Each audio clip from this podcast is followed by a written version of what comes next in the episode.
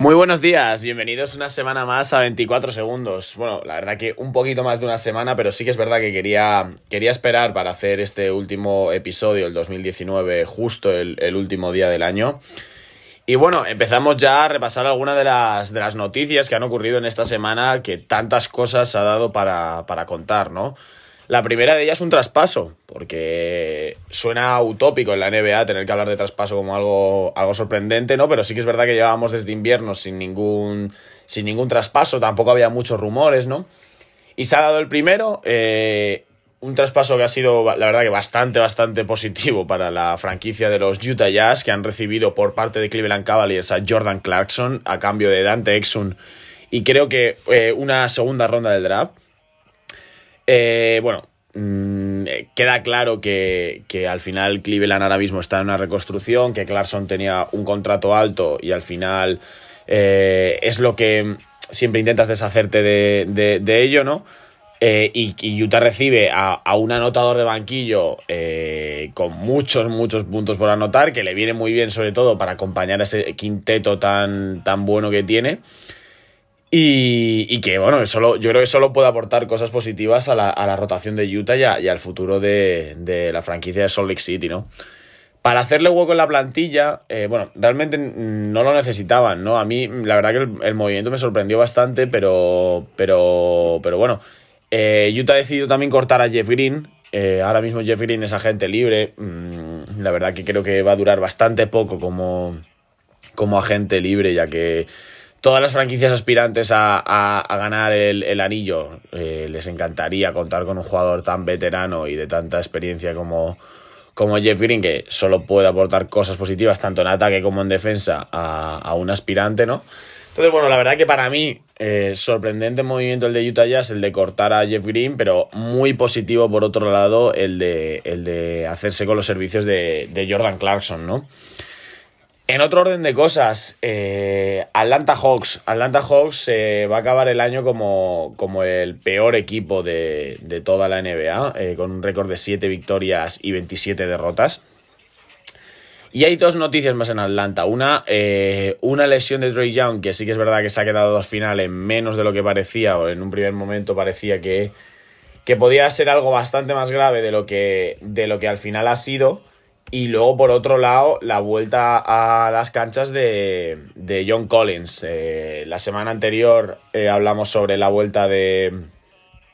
sobre la vuelta de DeAndre Ayton a, a Phoenix. Y esta vez ha sido de John Collins. Recordamos que ambos tuvieron esa sanción de 25 partidos eh, sin jugar por, por tomar sustancias prohibidas. Pero bueno, John Collins ya está de vuelta. Está jugando, la verdad, que a un gran nivel. Cualquiera diría que. que que ha estado 25 partidos sin, sin, pisar una cancha de la NBA. Y bueno, nosotros nos alegramos, al final nos alegramos de ver a los mejores jugadores de, de la liga eh, poder jugar, ¿no?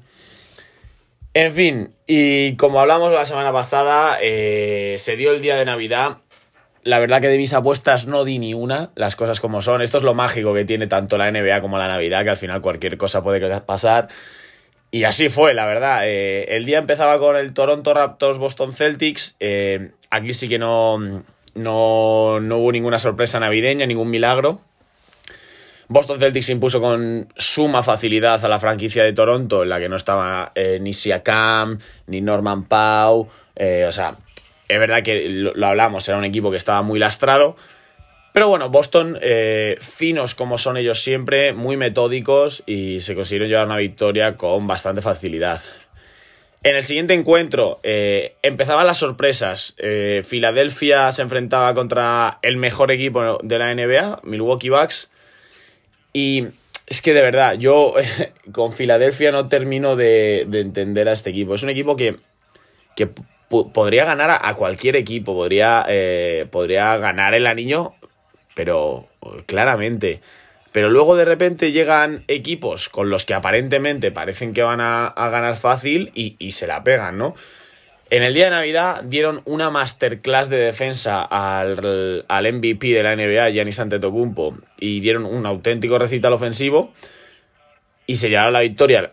La verdad, yo viendo el partido pensé que con mucha facilidad y sobre todo lo que digo, eh, consiguieron parar a un Antetokounmpo que realmente no ha habido franquicia en la NBA que haya conseguido pararle eh, de una manera tan extrema, ¿no? Y Joel Embiid, la verdad que eh, sorprendentemente fue el encargado de defender ante Tocumpo y el encargado de conseguir eh, secar al, al, griego, ¿no? nunca pensé que en un emparejamiento Embiid ante Tocumpo el que fuese a salir ganador fuese Joel Embiid.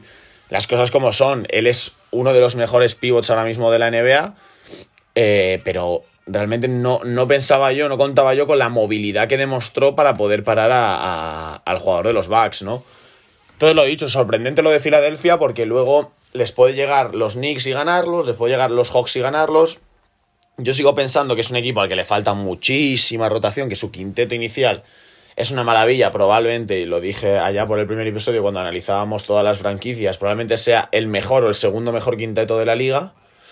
Pero claro, cuando miras al banquillo, cuando las cosas no van bien, no tienes soluciones. Eh, les falta ahí alguna pieza que, por ejemplo, ¿por qué no? Podría ser la de Jeff Green. Y lo dicho, eh, Filadelfia se, imponía a, Milwaukee Bucks y después llegaba, eh, para mí, la gran sorpresa, el gran milagro navideño, que fue la victoria de, los, de los Golden State Warriors a los, a los Houston Rockets. A mí eh, me recordaba, la verdad que yo veía el partido y, estaba viendo la, gran época dorada de los Warriors, que ha sido pues, hasta este verano, ¿no? Pero volví a ver esa afición ultra entregada a un equipo que hiciese lo que hiciese en cada jugada, les seguían animando y apoyando.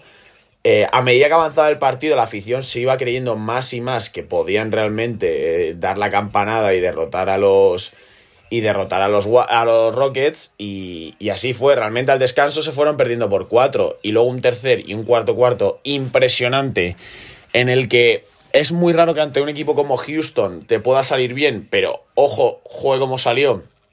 Eh, el 2 contra 1, el double team sobre James Harden, que lo secaron por completo. No ha habido ningún equipo en la NBA esta temporada capaz de parar a James Harden como lo han hecho los Golden State Warriors con el, con el doble, con el double team eh, en la defensa sobre, sobre el 13, ¿no?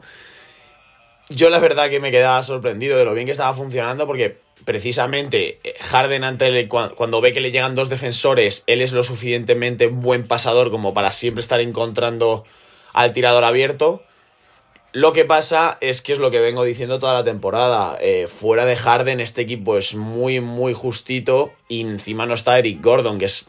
Pues si te hacen un 2 contra 1 y a veces puedes encontrar a Eric Gordon solo, probablemente sea un seguro de vida. Pero no lo es Daniel House, no lo es Russell Westbrook, eh, no lo es Ben McLemore. Y, eso se notó y mucho en el partido entre los Warriors. Eh, por parte de los de la Bahía en ataque, eh, el cuñado de Stephen Curry, eh, Damian Lee, tremendo partido, probablemente, bueno, probablemente no, el mejor de su carrera en la NBA, 22 puntos, 15 rebotes. Y milagro navideño en la Bahía, que además encadenaron antes de este partido creo que llevaban uno o dos partidos ganados y luego ganaron otro, otros dos más. consiguieron una muy buena racha de partidos ganados que les han permitido al menos no acabar el año como el peor equipo de la, de la liga, ¿no? Tras este partido llegaba el que todos estábamos deseando ver, eh, Los Ángeles Clippers, Los Ángeles Lakers, y aquí tengo sentimientos encontrados. Vamos a ver. El partido de los Lakers en la primera parte es buenísimo, es un clinic, o sea, se van al descanso ganando de 11, eh, pero con una sensación de superioridad increíble, en la que además LeBron James eh, ni siquiera había participado, porque la verdad que el Rey estuvo bastante discreto en la primera parte. Pero consiguieron parar a Kawhi, consiguieron parar a, Paul George. Eh, Lou Williams realmente ni apareció en ningún momento de todo el encuentro. Pero bueno, luego las cosas que le pasan a los Lakers que yo me he estado fijando últimamente. Eh, parece que no saben eh, mantener las, las, grandes ventajas. son un equipo al final que pues no sé, que si se, pueden relajar. Lebron al final es un jugador que sabe muy bien medir los tiempos en un partido, sabe cuándo tiene que correr y esforzarse mucho en defensa y cuándo no lo necesita del todo. Y ante un equipo como los Clippers es que no les puedes dar ni media. Eh, Kawhi Leonard estuvo súper acertado durante todo el encuentro. Y en el tercer cuarto, eh, los chicos de Doc Rivers consiguieron remontar el partido, la verdad que sin grandes dificultades. Y entrábamos en un cuarto cuarto eh, con todo por decidir. Eh, con todo por decidir, con un LeBron James muy desacertado en el tiro, que acabó, el encuentro con 9 de 24 en tiros y 2 de 12 en triples. Pocas veces vamos a ver al Rey tirarse 12 triples.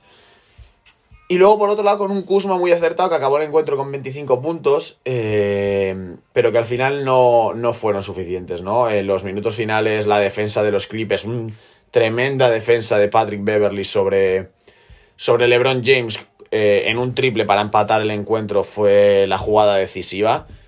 Y los Clippers se llevaron la victoria.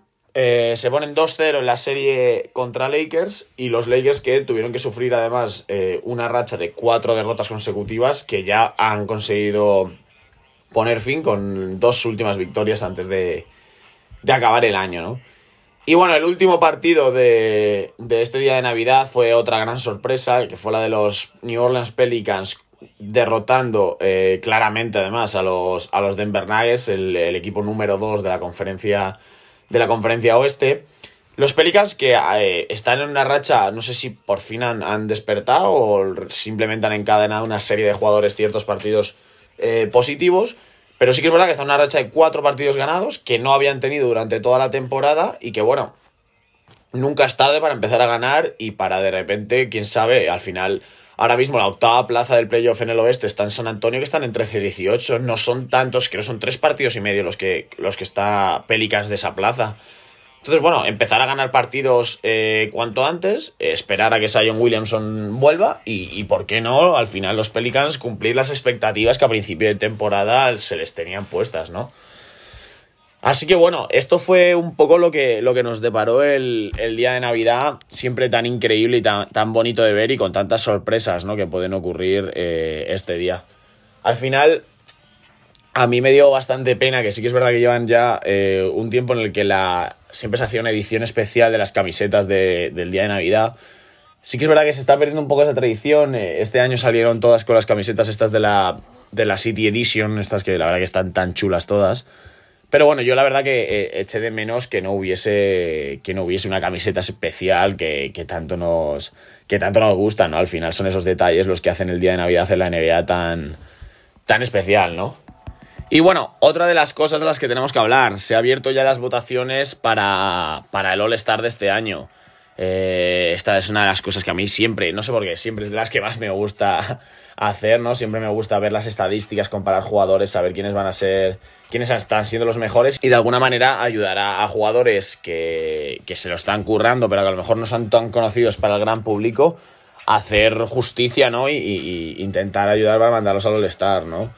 Eh, hay muchos, muchos jugadores que creo que este año podrían dar por primera vez el salto a, a, al All-Star, al partido de las estrellas. Y creo que es, es justo eh, al menos darles esa oportunidad, ¿no? Y, renombrar esos nombres que a lo mejor están un poco más a la espalda y en la, en la, oscuridad respecto a grandes estrellas de la liga y que realmente sí que merecen estar, estar en ese partido, ¿no? Recordemos que este año el All-Star es en Chicago. Eh, siempre, siempre es especial, ¿no? Al final eh, es una de estas ciudades en las que el fin de semana las estrellas se vive con una pasión especial. Y, y bueno, voy a. paso a, contaros las que han sido mis, mis votaciones para este partido. Por parte de la conferencia oeste, tenemos a Carl Anthony Towns. Eh, ha sido probablemente la que más me ha costado poner. Porque vamos a ver, eh, cuando empezó la temporada lo hablamos. Carl Anthony Towns está a un nivel muy grande. Eh, la verdad que pues, durante las dos, tres primeras semanas de competición se le consideraba como incluso un candidato al MVP. Lo que pasa es que, si es que yo lo dije, Minnesota al final siempre es lo mismo. Por mucho que por un momento te parezca que, que, van a hacer su, temporada, que por fin vuelven a liderar la NBA, al final siempre pasa algo y, nunca lo consiguen. Ahora mismo son eh, los cuartos por la cola en el oeste. Carl Anthony Towns lleva varios partidos sin jugar. Eh, Wiggins también está ahora eh, enlazando varios partidos. Bueno, siempre me cuesta meter eh, a, a, jugadores de equipos con, récord negativo, a no ser que, sus números sean escandalosos y lo merezcan mucho, como es el caso en este caso de, de Carl Anthony Towns. Pero bueno, lo dicho. Carl Anthony Towns, el LeBron James, lógicamente. Antes de nada, por cierto, eh, un día tarde, pero feliz cumpleaños LeBron. Ayer eh, cumplía el rey 35 años, lo, lo, celebró con una, parece ser que con una fiesta sorpresa que el rapero Chu Chains le organizó con todos los miembros del equipo. Eh, he visto un par de fotos que subieron con LeBron fumando un puro en la que estaba con todo el equipo y, y la verdad que debieron pasárselo, pasárselo genial. 35 años que quien los pillara de la manera en, que, en la que lo está viviendo LeBron. Muchos años aún le quedan por, por jugar, seguro, estoy seguro. Además, eh, precisamente ayer salía a la luz un dato que se ha convertido en el primer jugador de la historia de la liga en conseguir eh, 9.000 rebotes y 9.000 asistencias en una carrera. La verdad que eh, ahora mismo con esta nueva faceta de, pasador experto que tiene, que tiene LeBron James, eh, todos estos números es que son, son de, otro mundo. La verdad que da gusto ver, ver a, Lebron con 35 años adaptarse al juego, adaptarse a que a su físico, saber él que al final los años pasan y no puede ser el mismo jugador que fue en, el principio de su carrera en Cleveland o incluso en Miami. Y, la verdad que es, es, increíble ver, ver, la evolución de este jugador. Y ojalá, ojalá que sigan, eh, que siga siendo así eh, por muchos años, ¿no? Y luego el último puesto de, los hombres altos, digamos, de la conferencia oeste. Esto, la verdad, que me ha, podido un poco el corazón, me ha podido más que la cabeza, pero se lo he tenido que dar a Carmelo Anthony. Porque quiero, la verdad que quiero volver a ver a, Carmelo una vez más en el All-Star, porque quién sabe si esta es su última temporada, él lo ha reiterado ya que no, pero bueno, al final puede ser que la temporada no vaya como él o como Portland quisiera, que le corten, que ninguna franquicia le llame otra vez, que vamos a tener el mismo episodio que hemos tenido hasta hace poco. Entonces yo quiero disfrutar de Carmelo una vez más en el All-Star, como disfruté en su día de, Wade, como disfruté en su día de Novitsky, pues no sé si este año van a hacer como hicieron con Wade y Nowitzki, que le dieron esa, esa mm, plaza extra en el All-Star a, como a dos jugadores que se iban a retirar. Carmelo no lo ha confirmado, pero no sé si le otorgará esa plaza a la NBA. Espero que igualmente que por la conferencia este se la entreguen a Vince Carter, que es así que es la última temporada de Vince Sanity. Es un detalle bonito que no quita plaza a jugadores que se lo merecen, pero que encima se lo dan a, jugadores como para honrar una carrera eh, espectacular, ¿no? Entonces, bueno, no sé si a Carmelo, si volverán a hacer estas plazas, si se la darán a Carmelo, si Carmelo tendrá que salir por la elección. Yo personalmente le doy mi voto a Carmelo y sé que muchísima gente le ha dado su voto a Carmelo. Que también todo se ha dicho, las cosas vamos a decirlas. Eh, no está atravesando su mejor momento desde que llegó a Portland. Eh, los Blazers vuelven a, ha vuelto a perder muchos partidos, están en racha de cuatro seguidos perdiendo con un Carmelo que recuerda un poco, tristemente, al Carmelo de Oklahoma y de Houston, con muy pocos puntos y porcentajes de tiro muy bajos. Pero bueno, eh, vamos a ver, ahora mismo Carmelo no iba a ser máximo anotador de la liga, ni candidato al MVP, ni nada. Entonces vamos a darle el voto de confianza a Carmelo, que le hizo muy bien cuando llegó. Y al final todos los equipos, todos los jugadores pasan por rachas negativas y a ver si Portland puede recuperarse de cuanto antes de esto y podemos volver a ver al mejor, al mejor Carmelo, ¿no? Lo dicho, este ha sido mi, los hombres altos de la conferencia oeste, Carl Anthony Towns, LeBron James, eh, Carmelo Anthony. Y dentro de los hombres, de los pequeños, Luka Doncic, ninguna duda que va a ser su primer All-Star y sin ninguna duda va a ser como, como titular. Y ojo, ojo, porque creo que es el único que puede quitarle la capitanía de este equipo a LeBron James. No me extrañaría ver a Luka Doncic como capitán del equipo. Ya recordemos que bueno, la verdad que no sé si lo ha confirmado la NBA, no sé si va a ser como el año pasado, en el que los dos jugadores más votados eran los capitanes de uno y otro equipo y hacían un draft en el que iban eligiendo a los demás jugadores, la verdad que no tengo ni idea. Pero de serlo así, no tengo ninguna duda de que Doncic puede quitarle eh, la capitanía a LeBron James, ¿no? Y luego, por el otro lado, Devin Booker. Eh, llevo muchos años queriendo ver a Devin Booker en el All-Star. La verdad que no entiendo cómo hasta el día de hoy todavía no ha sido All-Star el jugador de los Phoenix Suns. Yo la verdad, soy sincero, todos los años le doy mi voto porque creo que todos los años tiene el derecho de estar en, el partido de las estrellas y este año no iba a ser diferente. Y bueno, espero que por fin eh, Devin Booker pueda entrar en el, partido de las estrellas y pueda, y pueda deslumbrar a todos, ¿no? Creo que es un jugador que lo merece, aunque siempre pasa lo mismo. Phoenix no, no es el mejor equipo de la liga. Pero creo que si tienen posibilidades de hacer algo, en gran medida es por, por Devin Booker. Y esta temporada no es distinto. 25 puntos de media por partido. Creo que le dan esa opción de poder participar en el, en el All-Star, ¿no? Y nos vamos a la conferencia este. Aquí los tres hombres altos, aquí sí que no hay sorpresas. Creo que aquí estos tres van a ser los tres más votados eh, de esta conferencia. Joel Embiid en, en el puesto de pivot, Pascal Siakam y Giannis Antetokounmpo. Por mucho que estuve mirando, porque dije, joder, es que lo, lo, noto muy fácil. Realmente no encontraba ningún otro jugador, creo, a la altura de lo que están haciendo estos tres por mucho que los jugadores de Celtics, Tatum, eh, bueno, Jalen Brown, la verdad que ahora mismo no recuerdo si entraba en el paquete de los hombres altos o en el de los hombres eh, más pequeños. No, no, la verdad que no me acuerdo. Lo siento, pero no, no, no, lo tengo ahora mismo en la cabeza. Pero bueno, Jason Tatum sé que sí, pero para mí Jason Tatum en ningún caso llega al nivel que han demostrado estos tres jugadores y no se me ocurre nada más. Imagino y me gustaría, la verdad, ver a Domantas Sabonis eh, debutar en el All-Star, creo que se lo merece este año. Eh, dos hombres que a lo mejor podrían a principio de temporada pensar que, iban a estar aquí, que son Drummond y, Blake Griffin, están haciendo... Bueno, Blake Griffin está haciendo una temporada horrible, probablemente la peor de su carrera, y André Drummond sí que es verdad que la está haciendo... Está jugando bastante bien, pero no es suficiente tampoco para quitarle el puesto a un Embiid más dominante que nunca, a un Pascal Siakam que ha dado un gran paso adelante eh, desde la marcha de, de Kawhi y ahora ante Tocumpo, que sigue eh, al nivel MVP y que probablemente vaya a repetir ese galardón a final de año. Así que sin dudas, eh, estos tres son, los, son, mis candidatos y yo creo que estos tres van a ser los titulares, o bueno, los tres más votados, ¿no? ya que no, ya, no existe tanto eso de, de los titulares en, en el, en el All-Star. ¿no?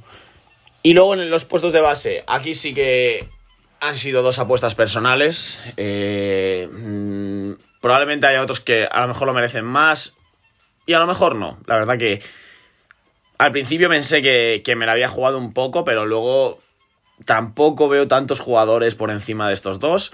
Uno es Trey Young. Eh, sí, Trey Young está en el peor equipo de toda la NBA, pero creo que Trey Young se lo merece. Eh, creo que si los Hawks llevan siete victorias son gracias a él. Y no sé, o sea, eh, es un jugador que ya el año pasado, al igual que Doncic, no me hubiera extrañado si hubieran hecho el, el All-Star y creo que este año de una manera u otra, con el nivel de bases, siempre sin menospreciarlo, por supuesto, que hay en la conferencia este, creo que Trey Young merece estar en el, en el All-Star, ¿no? Y luego el otro, vamos a ver. Este verano hablábamos de Brooklyn como el gran equipo, como el que había se había reforzado mejor que nadie, Kyrie Irving, Kevin Durant y Andre Jordan. Y estamos a 31 de diciembre y el mejor jugador de la temporada de los Brooklyn Nets vuelve a ser el que fue el año pasado, que es Spencer Dinwiddie. Desde que Kyrie Irving se lesionó, eh, ha tomado las riendas del equipo y es una auténtica barbaridad cómo está jugando Spencer Dinwiddie. Todo se ha dicho que los Nets están en una racha muy negativa, pero por supuesto que no es por su culpa, sino también por la falta de jugadores ahora mismo en el equipo. Pero si ellos siguen en la pelea por los playoffs, si ellos no se han desmoronado completamente, es gracias a este jugador. Que ya cuando Kyrie Irving jugaba, eh, él lo hacía muy bien desde el banquillo. Eh, ya el año pasado estuvo intercalando muchos, muchos momentos de la temporada el banquillo con la titularidad. Y creo que este año, sin ningún tipo de dudas, Spencer Dinwiddie tiene que hacer el All-Star. Dudo bastante que lo haga como titular o como uno de los más votados, pero, pero creo que lo merece, creo que, creo que hay que darle ese regalo a un jugador que todo el mundo daba, eh, ahí como en la sombra de Kyrie Irving, que probablemente con su llegada eh, iba a dar un paso atrás, y nada más lejos de la realidad, 23 puntos, 3 rebotes, 6,3 asistencias, para un jugador, eh, no sé cómo definirlo, extraño de ver, la verdad, es un jugador muy alto para la posición de base, que parece bastante tosco a la hora de llevar la pelota, pero que luego tiene unos recursos técnicos increíbles y, y lo dicho, creo que hay que darle ese regalo a un jugador que sin duda se lo merece. Y lo dicho, antes lo mencionaba el nivel de, de, los bases de la conferencia, de la conferencia este. Ben Simmons va a ser All-Star. Jimmy Balder probablemente sea All-Star. Kyle Lowry, no sé si le darán para ser All-Star. Kemba Walker será All-Star. Entonces, claro, es que tienes unos nombres que, que, es, que, es, que no, no, puedes luchar contra ellos, que al final simplemente el nombre está por encima de, de, las estadísticas, ya sea mejor o peor temporada. En ningún caso estoy diciendo que no me, no me lo merezcan. Bueno, para mí Kyle Lowry no debería ser All-Star, Jimmy Balder sí debería serlo, Kemba Walker también. Luego si vamos más abajo, Ben Simmons va a ser All-Star. En Indiana no creo que Brogdon le dé para serlo de Brooklyn yo he hablado de Dinwiddie, pero creo que Kyrie Irving va a ser All-Star también. Entonces, bueno, creo que es una pena al final que, los nombres siempre se acaban imponiendo por encima del talento, pero me sorprendería que ni Trey Young ni Spencer Dinwiddie fuesen eh, All-Stars este año, ¿no? Entonces, bueno, me encantará, me encantará conocer eh, cuáles han sido vuestras apuestas para el All-Star. Dejármelas en, los comentarios, eh, las leeré todas y, a lo mejor me incluso me hacéis cambiar de opinión en, alguna, en alguna que otra. Y bueno, con esto ha sido todo por este episodio y por el 2019. Llegamos al final de un año, eh, la verdad que yo creo que bastante sorprendente. Creo que es el adjetivo perfecto para este año, ¿no? Eh, en el que hemos vivido muchas cosas, ¿no? El adiós de Dirk Nowitzki, el adiós de Dwayne Wade, la explosión de Luka Doncic, un LeBron James que por primera vez en una infinidad de años no hacía los playoffs, unos Toronto Raptors campeones de la NBA eh, haciendo unos playoffs para la historia y para el recuerdo, liderados por un Kawhi Leonard eh, que a pesar de solo jugar un año ha dejado un recuerdo imborrable en la franquicia de, de Toronto, ¿no? Un Giannis Antetokounmpo MVP, esa explicación de una historia de superación desde que, desde que era muy niño, ¿no? Y bueno, ojalá que el 2020 nos, nos depare muchísimas buenas cosas a los, a los amantes de la NBA, que vuestros equipos ojalá ganen eh, el campeonato y, nada, espero vivirlo con vosotros, eh, que sigamos aquí todos los domingos y, todos los días eh, viendo la NBA y hablando sobre ella y comentando un poquito todo lo que está pasando, ¿no? Dando nuestra humilde opinión. Y nada, por mi parte esto es todo. Espero que tengáis una feliz salida y feliz entrada de año, que lo paséis con vuestra familia, con vuestros amigos, que sobre todo sea con mucha NBA. Y nos vemos en 2020.